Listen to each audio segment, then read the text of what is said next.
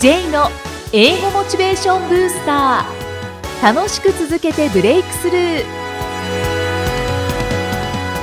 Hello everyone、 こんにちは。 J こと早川浩二です。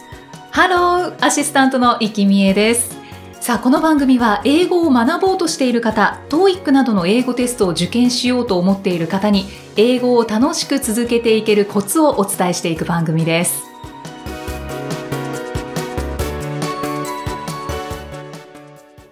さあ、Jさん、はい、今回のテーマは何でしょうか？今回はですね、単語が覚えられないのは記憶力が悪いからなのかどうかというお話をしたいと思います。これは、やっぱり、記憶力の良し悪しっていうのはあるんじゃないですか？もちろん多少はありますけどね。早い遅いっていうのはもちろんありますけども、じゃあ単語が覚えられないのは記憶力が悪いからかっていうと、これ違うんですね。結構英語だからこう暗記しなきゃいけないっていう意識でやる方も多いんですけど、もちろんその意識っていうのは大事なんですけども、はい、記憶力に頼ろうとしすぎると意外とうまくいかなかったりするんですね。記憶力に頼ろうとすると、はい、例えばこの単語を覚えるのって人の名前を覚えるのと一緒なんですけど、うん、イキさん、こう人の名前を覚えるときって何かこうテクニックとかって使われてますか？テクニックですか？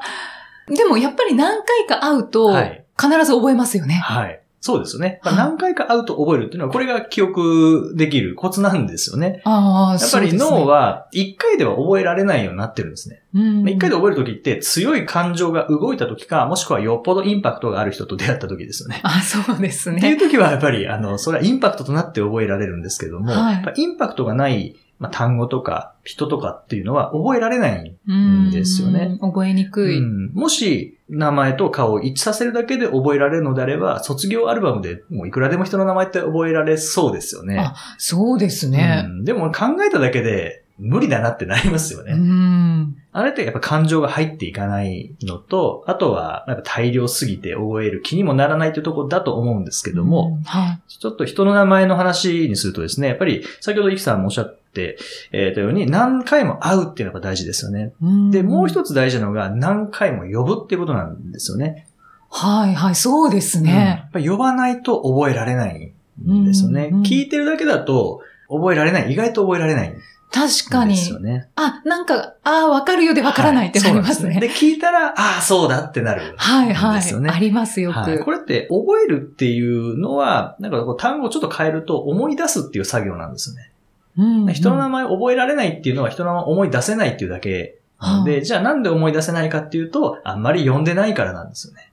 ああ、ということは、はい、単語も何回も聞いて、で何回もやっぱ声に出すっていうのが大事ですよね。はいはいはい、そうするとあの思い出しやすくなるので、うん、覚えるっていう意識じゃなくて思い出すっていう意識で英語の方をですね、単語を学習していただくと結構覚えやすくなる。ですね。へー。J さんはそうやって覚えたんですか？はい、そうやって覚えましたね。何回も何回も繰り返し見て聞いて、で、口に出して覚えるっていうことをずっとやってましたね。うーん。そうか。じゃあ英単語も、ね、はい、暗記とはいえども、やっぱりこう声に出して読むっていうのが大事なんですね。はいはい、そうですね。まあ、これもカラオケ覚えるのと一緒ですね。歌えるようになるのと。あ、そうですね。うん、まあ、何回も聞いて聞いて聞いて、で、歌詞カード見ますよね。歌詞カードがまあ英文だと思っていただけるといいかなと思います。で、歌えるようになるためにはその歌詞カードを見ながらメロディーに合わせて歌いますよね。うん、これを繰り返すことでやっぱ覚えられるので、歌詞カードを見ずにも歌えるようになるので、うん、まあ、単語学習っていうのもそこですよね。うん、あともう一つ、単語って一つの言葉って書きますけども、はい、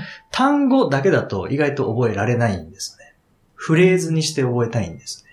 フレーズですか？フレーズ。例えばどういうことかというと、はい、じゃあ、アメリカ人が日本語を勉強しているとしますよね。はい、で、ぐっすりっていう単語を覚えたいとしますよね。はい、で、イキさんのところに来て、ぐっすりってどういう意味ですかって聞いたとしますよね。うんうん、どう答えますか？ぐっすりってどういう意味ですかね？たっぷり。たっぷりもわからないかな。じゃあ、たっぷり。で、外国人の方が、あ、たっぷりっていう意味なんですねって覚えたとしても、じゃあ、ぐっすりってどうやって使うかってやっぱわかんないですよね。そうですね。うんうん、なので、じゃあ、たっぷりとか深くってなったとして、えー、あ、ぐっすりって深くっていう意味なんだな。じゃあ、ちょっとこの問題についてぐっすり考えてみたんですけど、ってって言われても、やっぱ違いますよね。違いますね。多分深く考えたって言いたいんでしょうけどね。ぐっすり考えただと意味通じないんですよね。可愛いですけどね。そうですね。言いたいことはわかりますけどね。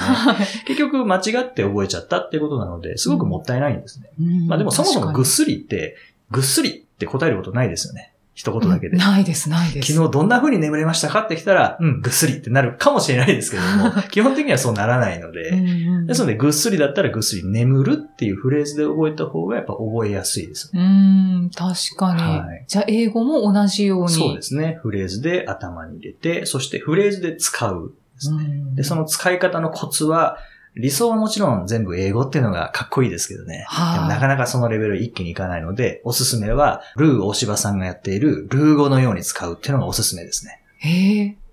例えば例えば、まあ、ルーさんがやってるのはヤブからスティックとか、ネミネミウォーターとかですけどね。はい、えー、まあ、ああいう使い方を実際に日常生活で、例えば提出するってサブミットって言うんですけども、うん、例えば、あ、今日レポートサブミットしなきゃなとか、で、慣れてきたらフレーズでサブミットレポートしなきゃな。みたいな感じで使っていくと、やっぱ使い方がもう文脈が日本語でフレーズが英語なので、使いやすいんですね。わかりやすい。はい、もうルー語は単語学習を変えます。って大学時代から言い続けてるんですけどね。あ、そうなんですね。はい、ルー語。はい。やっていきましょう。ぜひぜひ。英語で名言。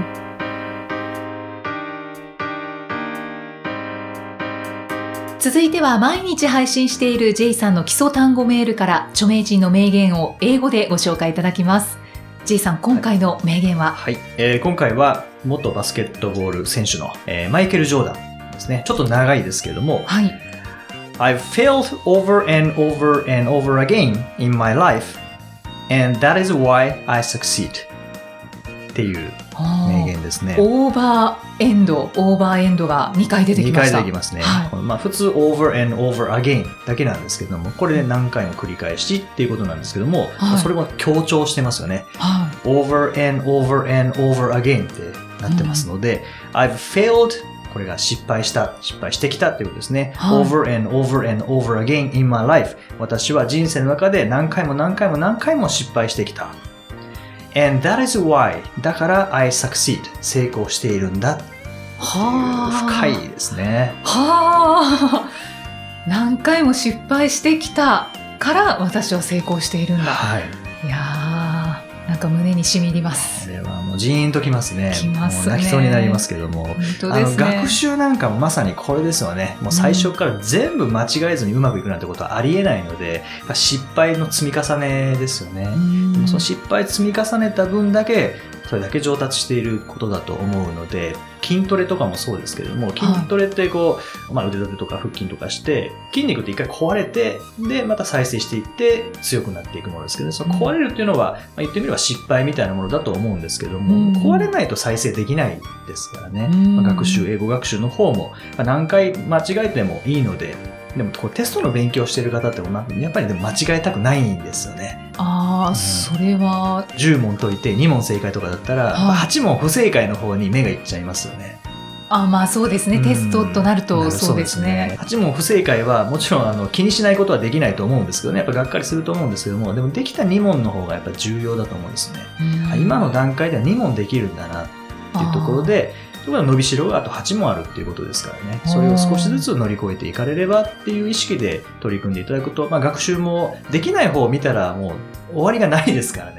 できるようにいつまでたってもならなくなってしまうので、できるものがどれだけ増えたかっていうのをモチベーションにしていただくと続けやすいかなと思いますね。うん、あと立ち位置が分かりますね。そうですね。うんうん、えー、失敗イコール成功ということなんですね。はい。J's Topics。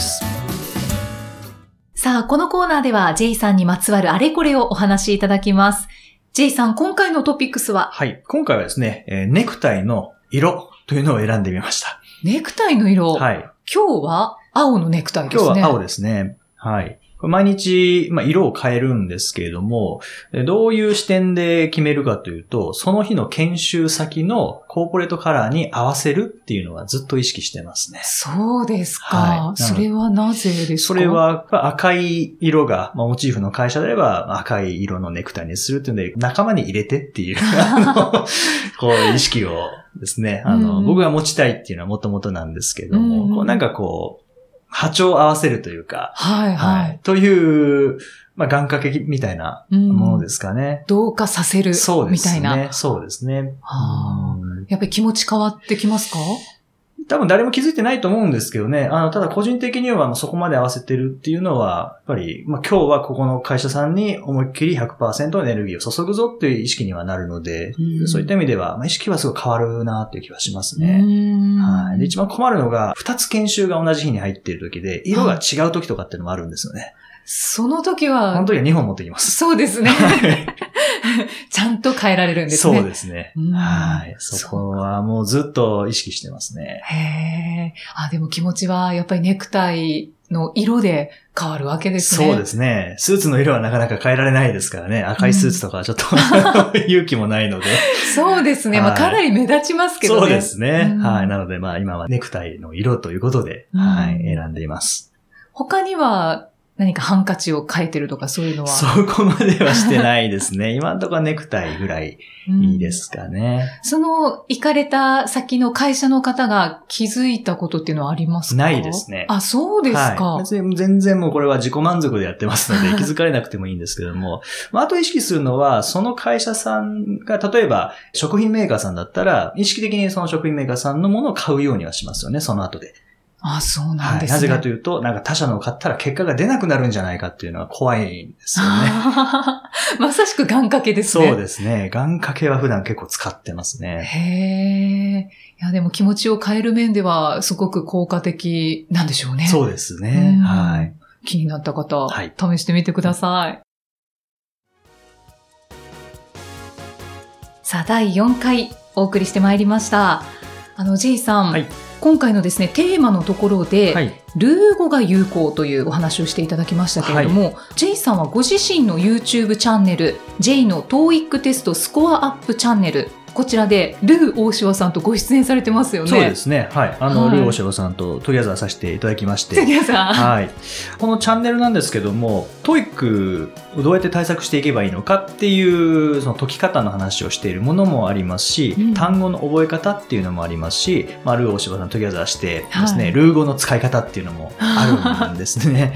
はい。ね、私もちょっと拝見しましたけれども、はい、面白い。ありがとうございます。はい、しかも結構コンパクトにまと止まっている動画なので、はい、何個もすぐ見られていいですね。そうですね。で、あの、ルーさん普段使っているルー語っていうのはもうちょっと日常的なルー語なんですね。はい、えー、やぶからスティックとか、はい、眠みにウォーターとかですけども、やっぱりちょっと遠い距離でお願いしますということで、あの、レポートサブミットするとかですね、えー、会社の成長にコントリビュートする、貢献するとかですね、ちょっと難しい目の単語を使いながら、でもやっぱりルー語で使っていくと、やっぱりそれだけ覚えやすくなるということで、ぜひ参考にしていただければなと思います。はい、一応こう、トーイック 向けになってるんですね。そうですね。はい。はい。でも本当にあの、楽しくてこう勉強になる動画が満載ですので、ぜひお役立てください。で、このJ の トーイック テストスコアアップチャンネル YouTube で検索いただくか、あとは J さんのアメブロのトップページから YouTube に飛んでいただいてご覧いただくこともできます。それでは J さん、はい、 OK。 Thank you for listening. See you next week. Bye bye. この番組は提供株式会社 Learning Connections プロデュースキクタスナレーション生きみえでお送りしました。